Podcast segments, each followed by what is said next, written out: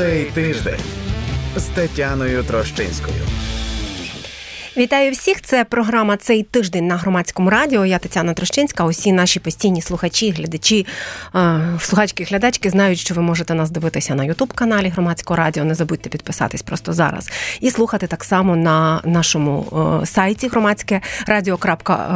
громадське громадське крапка радіо. І так само можете слухати нас по радіо на fm частотах.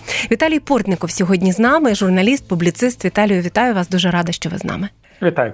Кілька подій, напевно, подій і заяв, та тому що розуміємо, що різне сталося на цьому тижні. Можливо, частково дещо е, я би не сказала, що оптимістично, але принаймні варто поміркувати та над деякими змінами, які зокрема відбуваються, можливо, в європейській політиці. Е, в першу чергу, звісно, я маю на увазі заяви е, президента Франції Мануеля Макрона, які потім були підтверджені так само прем'єр-міністром, і які стосуються, можливо, певної такої зміни бачення, так і стосовно того, що е, Франція може розглядати у якому форматі військові е, можуть французькі військові можуть бути присутні в Україні, що обговорювалося кілька днів. Е, і ну так само напевно стосовно цього я би і почала. Та з вашого дозволу, давайте почнемо цим. Хоча вже буквально кілька діб це обговорюється, але мені здається, нашій аудиторії важливо було би почути, що це означає, що можуть означати ці зміни. Ну, я думаю, насамперед е, це говорить про те, що у Європі на Заході взагалі є політики, які готові розмовляти з Російською Федерацією мовою так званої стратегічної невизначеності. Це відомий політичний прийом. За великим рахунком, він використовується всіма сторонами. Можна назвати хорошим прикладом стратегічної невизначеності політику Сполучених Штатів щодо Тайваню, тому що Сполучені Штати ніколи чітко не говорили, якими будуть їхні дії якщо Китайська Народна Республіка вирішить, е, що вона здатна воєнним шляхом цю проблему е, Тайваня намагатися вирішувати. І Вашингтон говорить, що він буде захищати Тайвань, але як саме про це ніколи не говориться. І це є політика стратегічної невизначеності. За великим рахунком, те, що Володимир Путін говорить про ядерну зброю, він і його соратники, то це ж політика стратегічної невизначеності. Що Росія, в принципі, може застосувати ядерну зброю, але за яких обставин, як саме, яку саме, проти кого, це завжди залишається абсолютно невизначеним. Де та червона лінія, де буде працювати вже необхідність використання ядерної зброї? А може цієї червоної лінії взагалі немає, а може її взагалі не можна використати. Ну можна використати, коли мова йде про існування російської держави. А що це означає? Коли ворожі війська під Москвою, чи коли ворожі війська під Донецьком? Це ми самі будемо чи коли Кри... та, чи коли звільнення Криму, наприклад. Чи коли та. звільнення Криму. Немає та, значення. Та. Так? От е... ніхто не знає. Самі вирішуйте, де де ми де ми де пройдуть наші червоні лінії. лінії. Так, подумайте самостійно. Тут те ж саме. Коли президент Макрон говорить, що е, війська західних країн можуть бути присутні на території України, він же не говорить, коли саме За і, і до речі, в якому форматі, в якому форматі, які функції? Просто ми це обговорюємо. У нас немає єдності, багато хто спростовує, але ми це обговорюємо. Може бути все, що завгодно.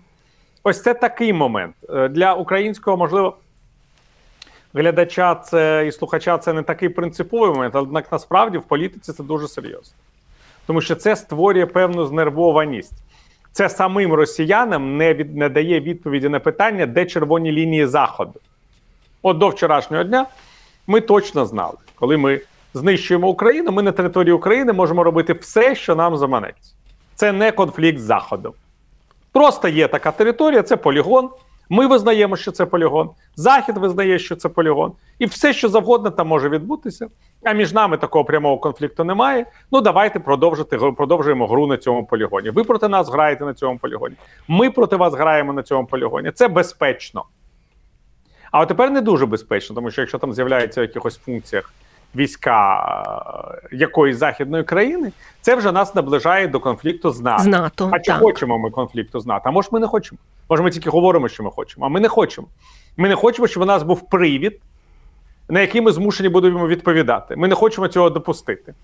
Не мов би вони теж не хотіли, але тепер вони якось інакше до цього поставилися. Давайте проведемо ще 150 нарад, давайте замовимо ще 40 е- доповідей. Давайте подумаємо, як ми маємо діяти в такій ситуації реально. Лякати їх захід ядерною зброєю. Ну ми це робили вже. Ну і за великим рахунком, що там Франції наша ядерна зброя, вони теж Вони ж самі мають та зрештою ядерну це створює певні та. проблеми. І проблеми які? Що ми вважали, що ми граємо на підвищення ставок, а вони втомлюються. А виявляється, що вони теж можуть грати на відновлення ста на відвищення. На підвищення. ставок. так. Це така, от е, це не зовсім гра, це просто політика іншого рівня. Коли ти створюєш у опонента ось таку ситуацію. І це, до речі, ще одне свідчення того, що ті, хто каже, що Захід він втомився від української війни, і швидше за все він буде грати на пониженні. Ні, не буде. Як бачимо, він готовий грати на підвищення, тому що в справу, я б сказав, включився новий мотив. Це те, що Росія погрожує безпосередньо Заходу. Такого мотиву не було. Завжди вважали, що це ця історія Що Росія на веде, ніби та що Росія завжди веде, завжди першою ставить цю фігурку на цю шахівницю, якщо якщо цей образ використати. Так, і що вона не перейде через кордони пострадянського Мгм. простору. От є її традиційна зона впливу, ми її всі знаємо. Ми можемо не визнавати, що це її зона впливу, але вона є. Ми в цій зоні впливу не знаходимося, для нас загроз немає. Тепер, коли всі навкруги говорять, та ні є, і вона може автоматично розширювати свою зону впливу, вона, як відомо, не має кордонів з точки зору Путіна, то це інша історія. І Путіну доводиться з одного боку е, погрожувати ядеркою під час свого послання, а з іншого боку, спростовувати, казати, та ні, ми нічого не хочемо, ми не хочемо нападати на захід. Це захід це вигадує, немає у нас такого бажання. Ні, ми не збираємося в ядерну зброю в космосі використовувати. Ні. Це все вигадки. Чому ви нас робите монстрами? Ми просто збираємося застосувати ядерну зброю, якщо що. Не робіть нас монстрами. Це такий монолог доктора зло, розумієте, з трибуни. Кремля. е, Віталію, знаєте, я тут ще кілька моментів би хотіла з вами проаналізувати, тому що це теж мені здається важливо. Про Францію як ядерну державу. Ви згадали, і мені здається, що це теж е, доволі такий ключовий момент, коли ми говоримо про Макрона. Крім того, є кілька моментів, які передували цьому, чи в, в політиці Франції, в тому числі, наприклад, історія з ем, заявами про постачання зброї в Казахстан, про продаж зброї в Казахстан з боку Франції, підтримка Вірменії. Так, у врегулюванні конфлікту з Азербайджаном. І е, що, по-перше, наскільки от е, це має значення там стосовно зовнішньої політики Франції і чому Макрон? І друга частина питання: чи є це таким сигналом, е, що Європейський Союз розуміє, що він доволі невпевнено себе починає почувати в зв'язку з внутрішньополітичною кризою в Сполучених Штатах? І це ніби таке вікно можливостей та для європейської політики ну стати сміливішою, чи що? Ну, я вам, по-перше, маю сказати, що чому Макрон це зрозумів е, в таку в такій ролі виступає. Це знову таки е, е, наслідок того, що е, в Росії по суті втручається в чужі зони впливу. Впливу, так? І е, як ви пам'ятаєте, Росія абсолютно спокійно почала витісняти Францію з її традиційних зон впливу, там, де Франція була завжди, в Африці. Угу. І саме Францію, тому що якщо ми подивимося на ситуацію, яка була у Радянського Союзу, Радянський Союз, як ми знаємо, намагався встановити свій контроль в тих африканських країнах, які по суті втрачали зони впливу як такі. От згадайте радянський час, де Радянський Союз був найбільш присутній в Анголії чи Мозамбіку. Мені здається, що в Анголі, так? В Анголі, в Мозамбіку, Мозамбіку, чи в, на Ну, островах Кабо Верде, але це португальська зона впливу. Мгм. Португалія після революції 1974 року по суті втратила свою зону впливу в Африці. Тоді зараз це якось відновлюється, але е, по за великим рахунком і Ангола, і Мозамбік. Вони не мали очевидних таких от е, держав, які могли б там здійснювати, якщо хочете, економічне протежування. І це було дуже важливий момент французька зона впливу, незважаючи на те, що там теж там з'являлися квазісоціалістичні країни, вона була далека від інтересів радянського союзу, тому що радянський союз не хотів прямої конфронтації з Францією. От в Ефіопії так, звичайно, пробувати якісь стосунки з Сомалі створювати так, але ось ці традиційно стратегічні важливі для Франції держави Нігер насамперед, потім е, Судан, який був завжди традиційною зоною впливу і співробітництва з Великою Британією. Були свої спроби, але дуже обережні. І, до речі, вони нічим не закінчувалися е, для радянського союзу хорошим, коли була спроба встановити протекторат в Судані. То тодішній президент цієї країни, генерал е, Джафар е, Мухаммед Німері, просто вирізав місцеву комуністичну партію. Ну, от тобто, були такі речі, але вони були більш продуманими. Тепер теж продумана історія. Але саме для того, щоб вигнати Францію з важливих для неї територій політичного співробітництва. І Макрон, як ми пам'ятаємо, намагався зробити все можливе, щоб домовитися якось з Путіним щодо всього цього. Останній раз це був саміт е, в замку Брігансон у 2019 році. Це ще в ті часи, коли вони передзвонювалися.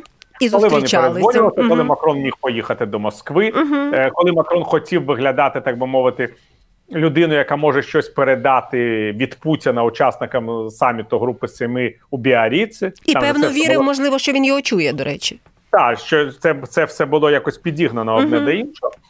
І я добре пам'ятаю ці всі перемовини, які нічим не закінчились.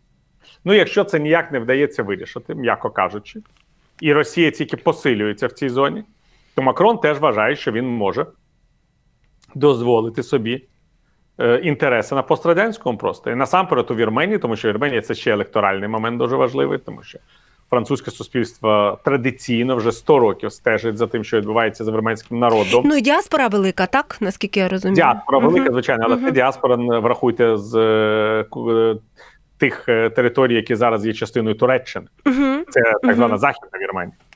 А Макрон допомагає зараз е, Республіці Вірменія, яка знаходиться на території східної Вірменії. Це та, та. Не не одне і теж зовсім з точки зору і Туреччина але... тут підтримує більше Азербайджан. Та наскільки ну тут, тут, такі складні схеми і системи? Звичайно, це mm дуже складна історія. Але Фран... що сказав міністр оборони Франції, коли був е, у Єревані? Що ви маєте під домовлятися про безпеку з тими, хто дійсно зацікавлений у вашій безпеці? безпеці? Так ну от. А є це, до речі, те, що росіяни кажуть африканським президентам десь в Нігері чи в е, Гвінеї Бісау. Брехуни. Mm, та, але це просто, я б сказав, дзеркальне відображення цієї історії. Дуже серйозно, як ви розумієте.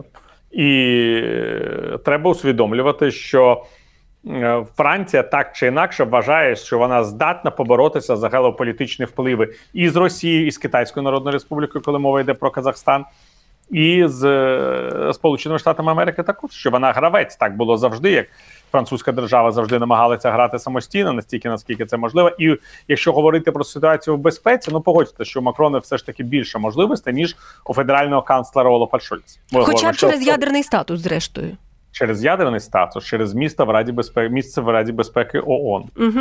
через франкофонію, через великі впливи в різних регіонах світу. У Німеччині цього всього немає. Німеччина це безумовно економічний локомотив Європи. Однак вона не відіграє такої міжнародної ролі, яку може дозволити собі відігравати Франція саме у зв'язку з цим своїм статусом.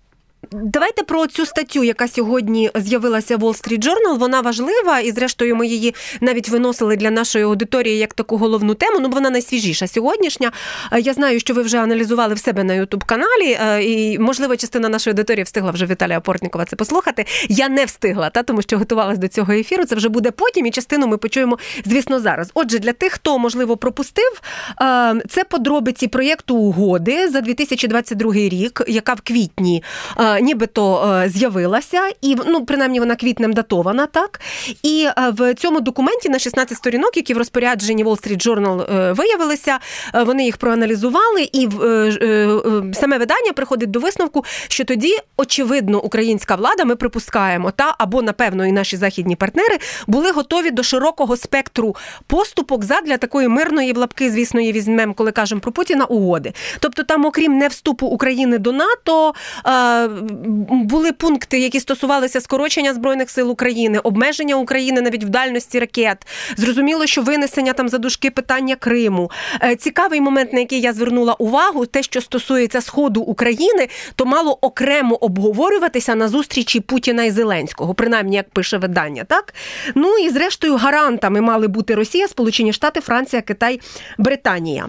Е, І нейтралітет України основна умова. Зрозуміло, що це умови Путіна, але Віталій, отут от момент. По-перше, ну що стосовно е, цього документу, ви, ви могли би сказати, і інше, от зрештою. Наскільки уже немає оцього бачення, так за оцих два роки, воно вже поховане, от власне бачення отакого типу якоїсь там угоди. Ну, по-перше, я хочу сказати, що поява цієї публікації це прекрасна ілюстрація того, як взагалі циркулює інформація. Угу. Я вам хочу нагадати, що у 2022 році, там на весною, ми все це знали і самі. Це все повідомлялося тоді. Може, з посиланням на поінформовані джерела, але рівно все це і розповідали. Може на чутки, та, та. визнає відкладений статус Криму. Угу. Пам'ятаєте? Я б дуже це добре пам'ятаю. Березень 22-го Е, точно. Де Донбас має обговорюватися виключно Путіним і Зеленським. Мгм. Роззброєння збройних сил.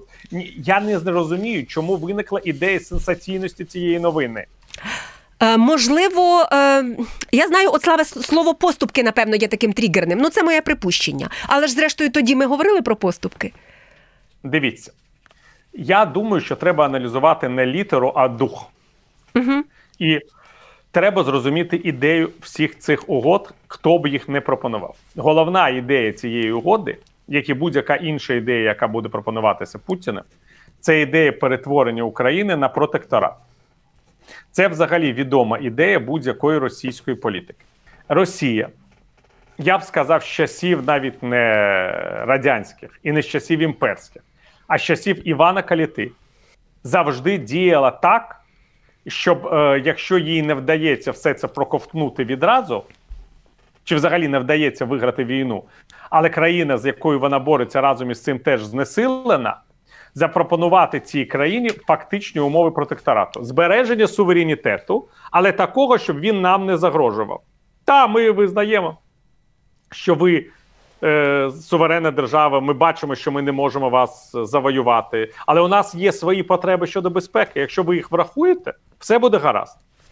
Найкращі, я думаю, е, історії про е, ці російські домовленості вони сягають в глибину віки сторіч. Це Казанське ханство, Ну разом з Астраханським, це Кримське ханство. І завжди було все теж однакове. Створюємо дружню державу, яка не здатна нам опиратися.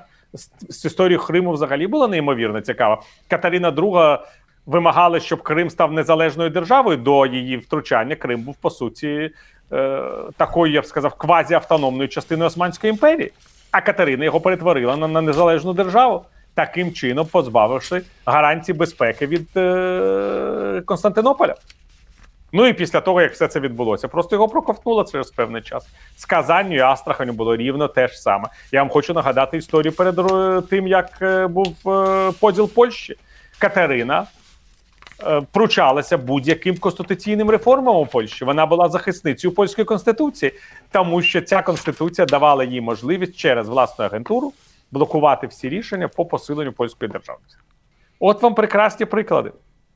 Береш Куди те і переписуєш зараз. Та, власне, що вони і роблять, здається. Путін взагалі нічого ніколи не Вигадує. Він завжди користується всіми старими напрацюваннями.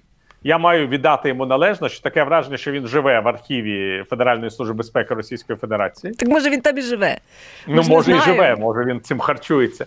І він е, не, не можна сказати, щоб він колись за ці 24 вже роки свого перебування при владі зробив якийсь вчинок, щоб я сказав: ой, цього ще в російській історії не було. І, як правило, є все. Розумієте? От ми коли спостерігаємо за тим, що відбувається з е, смертю і похороном Олексія Навального. До речі, сьогодні так. І Так. це теж одна з тем, та про яку варто згадати. Так. Теж можемо там згадати сталінську епоху тільки там до 34-го року. Ну так що, оце це сутність історії. Якщо Росії вдасться перетворити Україну на таку державу, як кажуть колеги з Wall Street Journal, кастровану державу, Угу. то це просто буде тимчасова ситуація. за великим рахунком, я навіть не впевнений, що згодом Росії доведеться ще раз воювати. Тому що ви розумієте, що така держава, враховуючи ще певні особливості української ідентичності і політичної також, досить швидко за певний час очолюється так званою партією миру. Тобто ми можемо говорити про груз, гру, грузінізацію України. Угу. І це теж шлях, розумієте, якщо ми вирішуємо в Москві, що ми не хочемо більше воювати, але нам потрібно їх прибрати до рук, то може бути і така ситуація. Це треба просто усвідомлювати.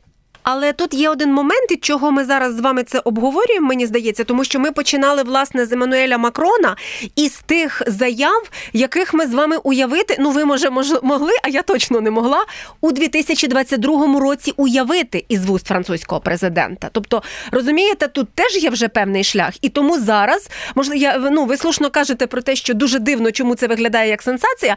Але з іншого боку, е, зараз воно виглядає не як сенсація, а як знаєте знаєте, ніби століття минуло уже так, от з того часу, коли це взагалі можна було пропонувати. Тому що ну ну все ж таки. З'являється більше розуміння, що е, всі ці е, там посилити Україну на переговорах, чи щоб вона в кращому вигляді підійшла до переговорів, це вже відіграна платівка. Справа в тому, що історія не сильно змінюється, і справа в тому, що завжди все відбувається за схожими законами. Ви абсолютно праві, що Еммануелю Макрону доводиться робити такі заяви з різних причин. Перша причина, тому що західні лідери весь час сподіваються, що на певному етапі Путіна попустить, умовно кажучи. І він зрозуміє, що потрібно дійти до якихось нормальних, умовно нормальних домовленостей з Заходом щодо України. А цього не відбувається. Так його і не попустить, так? Ну, ми ж не знаємо реальної економічної ситуації ну, в Росії до кінця. Правда, ми вже з вами знаходимося на межі вичерпання російських резервів, коли Росія буде жити, Є так момент, мовити, так. за ті гроші, які заробляє. Ну от прекрасна ілюстрація. Це час, коли Росія могла запускати по нас ракети з власних е- збережень. Угу. Е, Того радянського арсеналу, який е, був накопичений за десятиріччя, і коли вона їх всіх використала, вона поїхала в Північну. Корею там чи і в Іран. Да, що припинилися, так. що припинилися ракетні атаки. Ні, але доводиться е, шукати зброю в Північній Кореї, безпілотники в Ірані, щось виробляти самим. Це зовсім не те ж саме, коли ти можеш собі дозволити стріляти стільки, скільки тобі заманеться, 365 днів на рік, тому що в тебе нічого не закінчується. Приходить день, коли закінчується, і війна змінює свій характер, тому що тобі потрібно ретельно обирати ціль. А як ви пам'ятаєте, 22-го року ніхто нічого не обирав. Просто собі стріляли і стріляли. Куди попаде, туди попаде. Не попаде, немає значення. Це таке ж ставлення до ракет, як і до людей. Знаєте? Всього цього багато. Тепер інша ситуація. Уявіть собі, що стає менше грошей. Що теж доводиться жити виключно на ті, які ти заробив цього місяця. Це інша ситуація економічна. Путін теж це прекрасно розуміє. Не треба думати, що він просто собі вважає, що у нього там е, немає дна в озброєнні і немає дна в грошах. Він прекрасно розуміє теж, де е, закінчуються його можливості, і, і часові також. Звичайно, можна собі уявити, що Росія витримає будь-яку війну низької інтенсивності на багато років, коли не багато грошей потрібно і не потрібно багато озброєння. Але знову таки, ну і що, і що буде це? Ну буде війна низької інтенсивності. Що Росія цим демонструє. Вона демонструє свою нездатність захопити Україну. Так, буде вона і та, якщо вона досягає, так демонструє, досягає, звісно. Так що в цьому плані це угу. теж е, певне обмеження. І от Макрон міг вирішити, що він підвищує ставки. Це серйозне рішення. З іншого боку, ви ж розумієте, що це ще політика, і політика європейська. Такі, Така заява відразу розводить тих, хто сильніший, тих, хто менш рішучі по різні боки барикад в самій Європі. І головне, що вона створює конфронтацію між тими, хто готовий підтримувати Росію. Ви ж бачите, що е, градус дискусії у Франції штучно підвищений, коли прем'єр-міністр Франції говорить в обличчя Марін Лепен, е, коментуючи її реакцію на слова Макрона, російські війська. Ми, ми ми тільки говоримо, що ми ведемо війська в Україну, а російські війська вже тут. і Це ваші війська, пані Лепен. Так. Уявіть собі, коли останній раз такі заяви звучали у французькому парламенті. Раніше я останній раз таке пам'ятаю від Шарля де Голля, коли він звертався від імені вільної Франції до уряду у Віші. До речі, от це маленьке питання, але просто мені цікаво, тому що ну справді це унікальна така ситуація.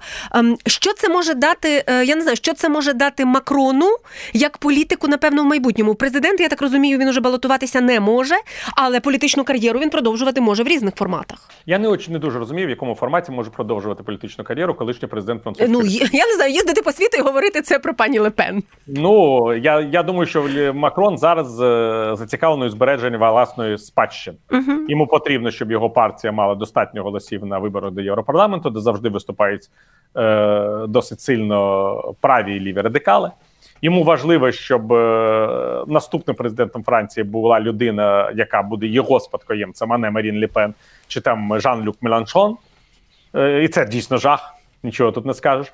І він захищає спадщину. Тому що ви розумієте, що президент Франції, як і президент Сполучених Штатів, він не може там працювати керівником Єврокомісії чи генеральним секретарем НАТО. Ну це смішно для президента Франції. Ну якщо серйозно говорити, як і федеральний канцлер Німеччини в Німеччині, тому всі дивляться із великим здивуванням на Герхарда Шрьодера, який поперся в спостережну раду Газпрому. Тому що якщо людина була федеральним канцлером Німеччини, це одна з найвищих сходинок в світовій ієрархії. В світовій політиці, так. Це для мене це теж дивовижно. Я розумію, що там гроші. Умовно, та. умовно північної держави, Норвегії, е, Нідерландів. Mm-hmm. Балтійських країн він може очолювати міжнародну інституцію, тому що він сприймається як нейтральний арбітр, тому що це робота, яка за статусом відповідає його діяльності на посаді керівника уряду Нідерландів чи Норвегії. Не дуже великої Швеції. країни там та, та. та може бути генеральним секретарем ООН. Але от президент Франції, коли ти очолював одну з великих держав, то це і є президент Франції. Це вже назавжди більше більше ти нічого все одно досягти е, не зможеш. І це ясно, тому за великим рахунком, те, що ми бачимо, це зараз боротьба за спадщину.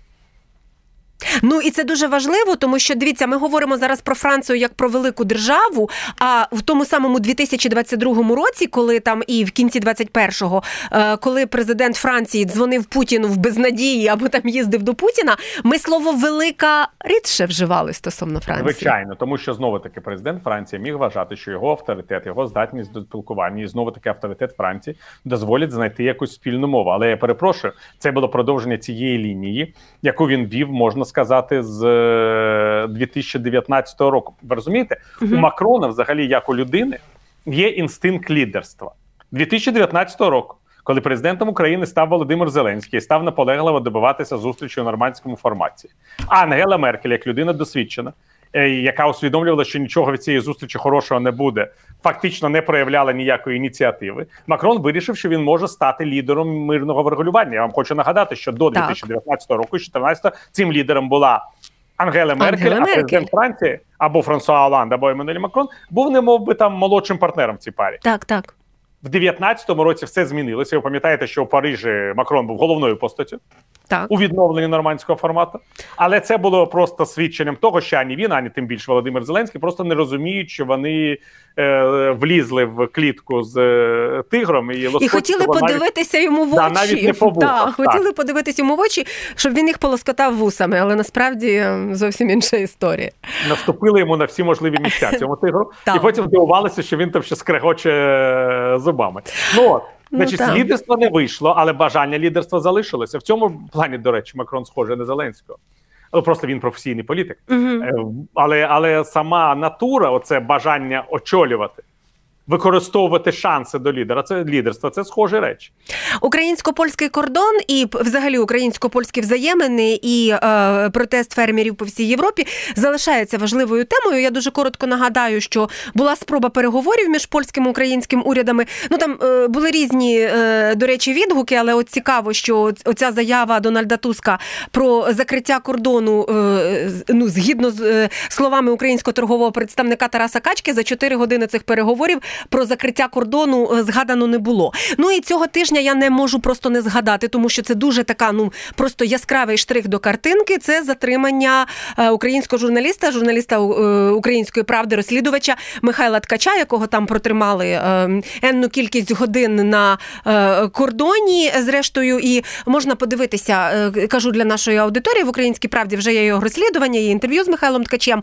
От і ставили там цікаві моменти, є такі от людські та оці спроби приниження, наприклад, там або ну тобто, е, це свідчення того, що криза дуже глибока.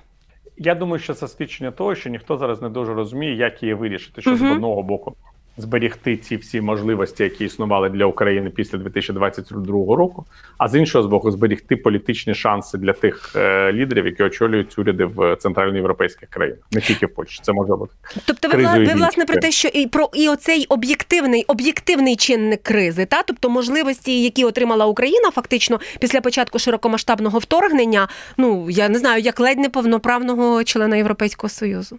Можливості України. Це можливості повноправного члена Європейського Союзу. Не ледь.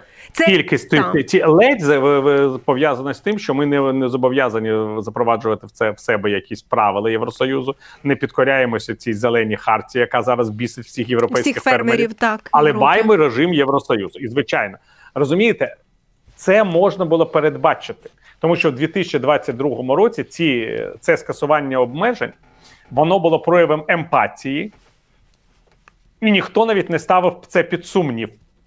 І це, до речі, наші центральноєвропейські сусіди, Польща насамперед, активно лобіювали. Пам'ятаєте? Так, звісно. І жодний польський фермер не сказав, що ви робите. Їхня продукція піде на наш ринок або на європейський, і там буде витісняти наше збіжжя.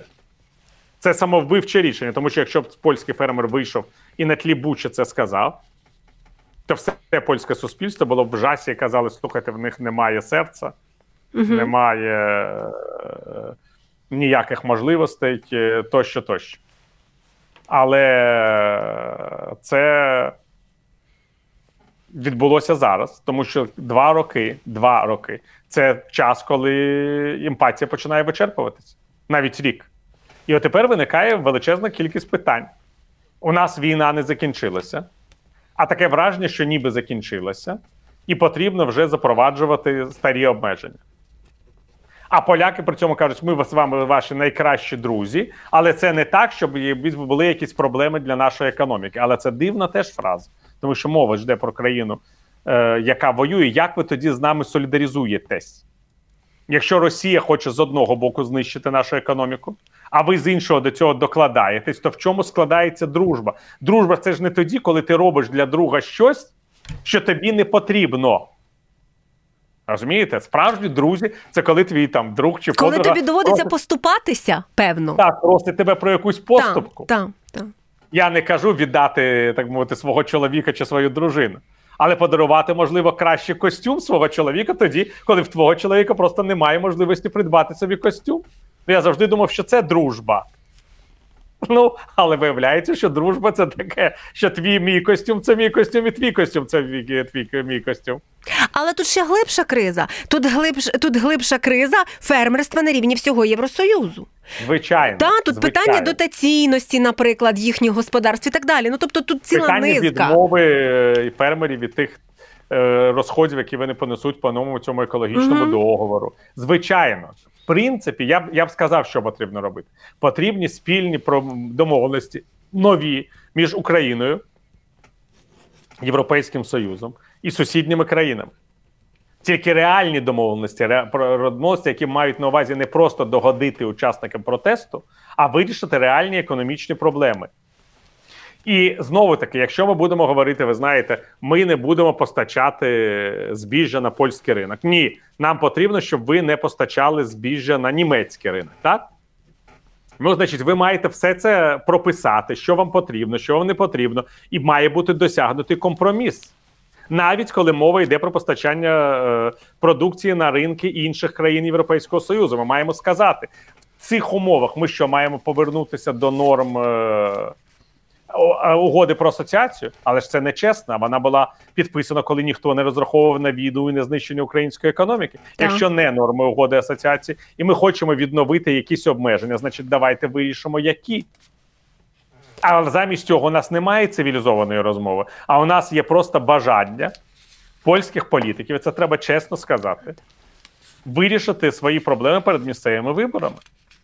І коли вони дивляться на рейтинги слово, перед ми- якісь ми- виборами, вони забувають про об'єктивні реалії. Нагадує мексиканський кордон трохи. Ну, ну нагад... правда, нагадує мексиканський кордон. Це одна і та ж історія. Так.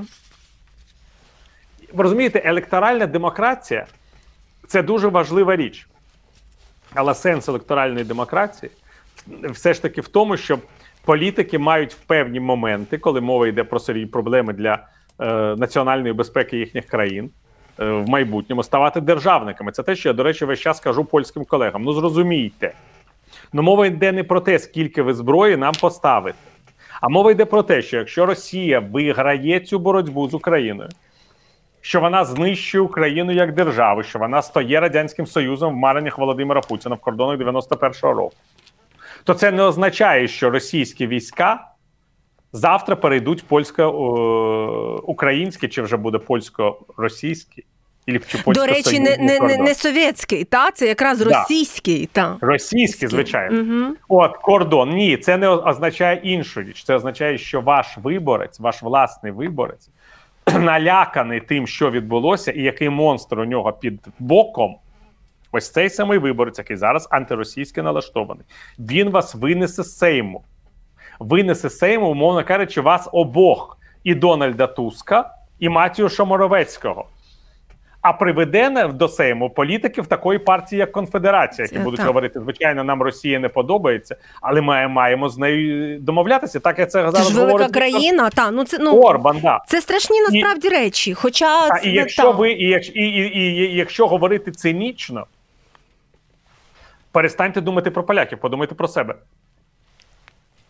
Тому що поляки вони і- перебудуються. А вони що? А що буде з вами? Чи дійсно ви хочете, щоб ваша спадщина у вас, умовно кажучи, у Мгм. обох таборів велика політична спадщина? Ви можете не любити один одного, але ніхто не скаже, що у Дональда Туска невелика політична спадщина. І ніхто не скаже, що Ярослава Качинського. Качинського, так, так. і я точно знаю, що Качинський дбає про свою політичну спадщину.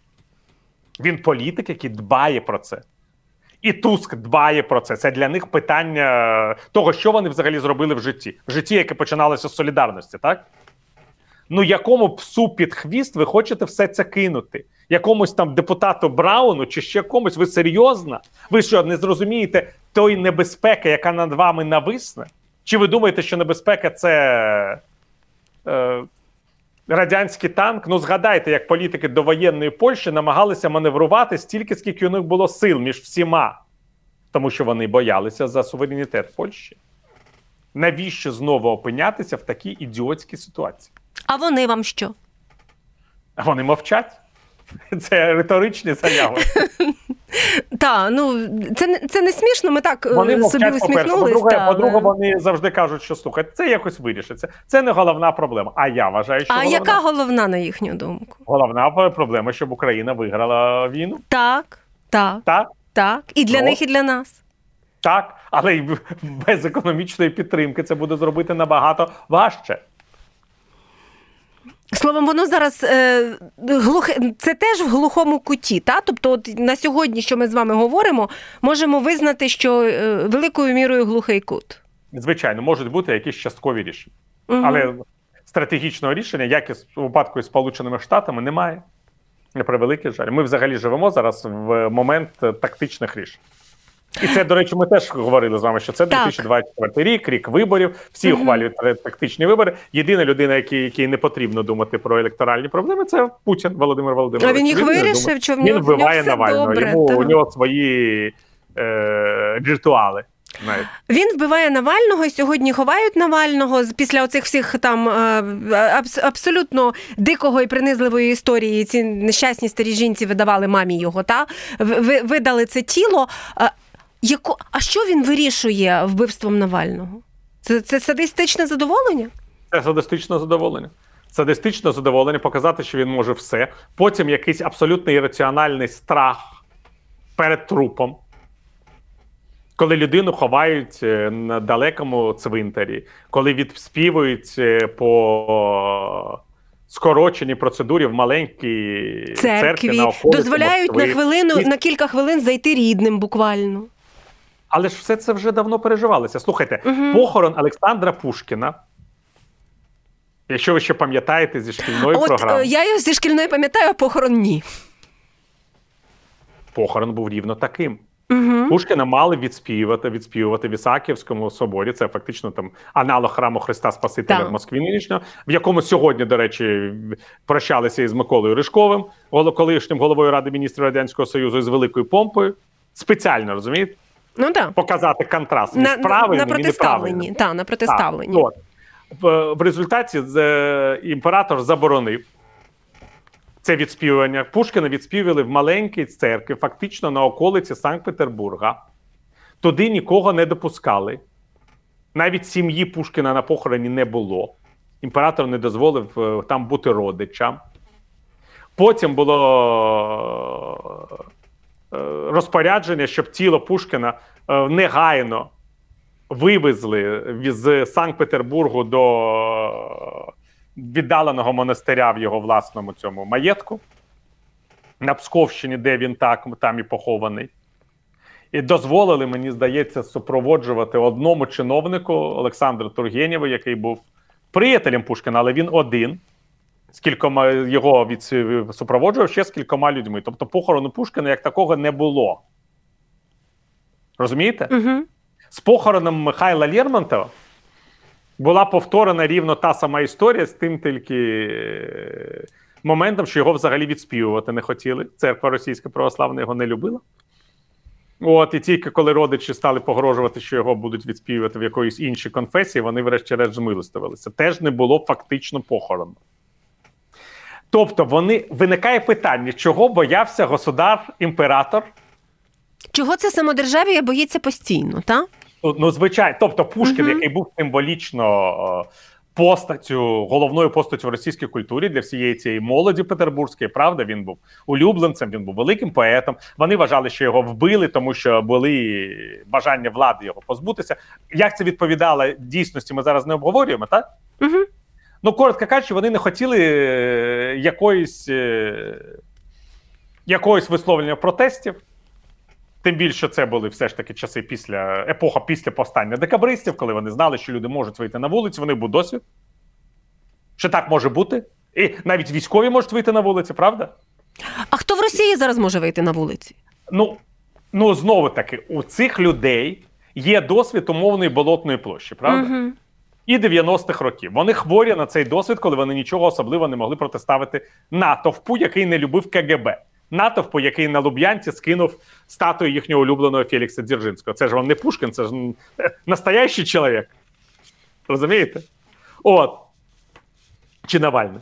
Так що в цьому плані вони все одно на все життя перелякані. Так, до речі, як імператор був переляканий на все життя повстанням декабристів. Цей переляк нікуди не дівається, якщо ти це переживаєш. Це І їхня вони провели це по тому самому сценарію. От знову таки, ми знову говорили про путінські сценарії, так? Мгм. Я навіть не знаю, я не впевнений, що Путін такий видатний спеціаліст з російської історії, що він там пам'ятає похорон Пушкіна. Ну, Він Рюріка пам'ятає, листи Богдана Ну, Хмельницького це має. теж правда. Але ви бачите, що він похорон Навального організував рівно як Пушкінський. Ну тільки що не вивіз його кудись е, в Псковську область ховати. Ну це просто тому, що Навальний москвич. Я вас хочу переконати, що якщо б Навальний був прописаний в умовній Іванівській області, То вони, вони б зробили це там. Та. поховали по місцю по місцю Вони б зробили це в якійсь деревні там. Так, так, не, не сумнівайтеся, не Мгм. сумнівайтеся. Ну а тут довелося кохувати на околиці Москви. Ну, і врешті-решт, особливий їхній цинізм в цьому ж теж завжди виявляється. Звичайно. Звичайно, вони бачите, вони все ж таки побачили певну кількість людей, невелику, але виявилося, що навіть в умовах такого тотального страху якісь люди можуть вийти і прокричати неприємні для них речі, навіть прокричати, що українці хороші люди. Ну це ж взагалі не має звучати в Росії. Розумієте? Ще чотири хвилинки у нас буквально залишається, і я запитаю на сам кінець а, стосовно тієї теми, яка буде виникати і виникатиме далі до травня, і ви її е, знаєте точно, що вона вже почала виникати. І я бачу серед українських громадян, цілком патріотичних громадян, історія нелегітимності та знову ж таки президента. Вона вже десь з'являється, десь в соцмережах, десь в обговореннях. Зрозуміло, що Росія її буде підхоплювати, десь розхитувати, десь помітніше, непомітніше і так далі. Є подання до Конституційного суду стосовно а, президента, термін якого закінчиться Точ- в травні. є. А, е, принаймні був намір. От про намір е, не помилюсь. Я думаю, що між наміром і реальністю є різниця. Так. І я вважаю, що якщо б цей запит дійсно був, всім було б простіше аналізувати цю ситуацію. Тобто він Тому що- фактично є виходом, та цей запит? Звичайно, цю ситуацію маємо прокоментувати не ми з вами, а Конституційний суд. Тому що якщо я вам я зараз скажу вам, що одна стаття Конституції не суперечить іншій статті Мгм. Конституції, це буде виключно моя оцінка як громадянина чи як людини, яка вважає за можливе е, коментувати е, цю колізію. Якась людина е, інша скаже вам абсолютно протилежні речі. Це буде її погляд на інтерпретацію Конституції, в якій дійсно є три різні статті. Я вважаю, що стаття, яка говорить, що президент України виконує свої повноваження до вступу на посаду наступного президента, є вичерпанням ситуації, і вона не суперечить цій статті, яка говорить, що президент е, виконує свої обов'язки 5 років. Але будь-яка інша людина скаже, що ні. Е, Це якраз може говорити про абсолютно протилежну історію, що президент 5 років виконує і на цьому закінчується його каденція. А хто виконує обов'язки до е, обрання нового президента, це вже вирішує. е, Ви має бути вирішено інституційно. Може, це може Ну може там нібито спікер, але знову ж таки тлумачимо не ми, а Конституційний суд, а в А спікера чи- є. але, але Так. чому спікер? Спікер виконує обов'язки президента у разі відсутності президента. президента? Та, а якщо президент є. Так, так. Ну от тут спікер у нас виконує обов'язки президента, як це було з Олександром Турчином, коли президент просто втік Ну так. і не виконував своїх конституційних обов'язків. Угу. Тобто, я все ж таки, щоб поставити на цьому крапку, звернувся на місці і самого президента, і депутатів Верховної Ради до Конституційної суду і поставив би е, дійсно крапку на цій історії, тому що я не сумніваюся, що росіяни будуть її розхитувати. Я весь час сказав, що джерело легітимності, я це ще раз повторю, це уряд національної єдності. Тому що в будь-якому разі і президент, і парламент, як би там було, е, вони конституційно можуть не вичерпувати свої мандати, тому що немає е, заміни. Але з точки зору часу мандату вони їх вичерпали. І з точки зору суспільної довіри є певні е, Звичайно, моменти. і воно буде тільки посилюватися. Так. Тому уряд національної єдності це відповідь на такі випробування. Це теж завжди в історії було так, а не інакше. Я не розумію, чому ми маємо знову вигадувати собі велосипед. Ну на жаль, до цих думок не прислухається, але я думаю, що будуть часом прислухатися. Ну, принаймні про конституційний суд ми в цьому сенсі проговорили. Мені здається, що це важливо, і принаймні важливо чути аудиторії, що є інструмент юридичний, і він мав би бути застосований. Мені здається, що президент в першу чергу зацікавлений в цій історії. Да, тим більше він е, прекрасно, як людина, яка має юридичну освіту, має усвідомлювати важливість в, е, остаточного вердикту не для самого нього, а для правильного функціонування державних інституцій. І для відповіді на запитання, чи в правильному напрямку рухається країна, а вони стають все деталі такими сумнівнішими, до речі, в цих всіх опитуваннях. Дуже дякую вам, Віталію. Віталій Портніков, журналіст-публіцист, був сьогодні з нами в програмі цей тиждень. А я нагадую, що я Тетяна Трещинська. Дякую, Віталій. Я Тетяна Трещинська провела її для вас цю програму, але знову ж таки, поки ви не відключилися. Підпишіться на наш Ютуб канал. І дякую всім, хто нас слухав і дивився. Слухайте, думайте. Цей тиждень з Тетяною Трощинською.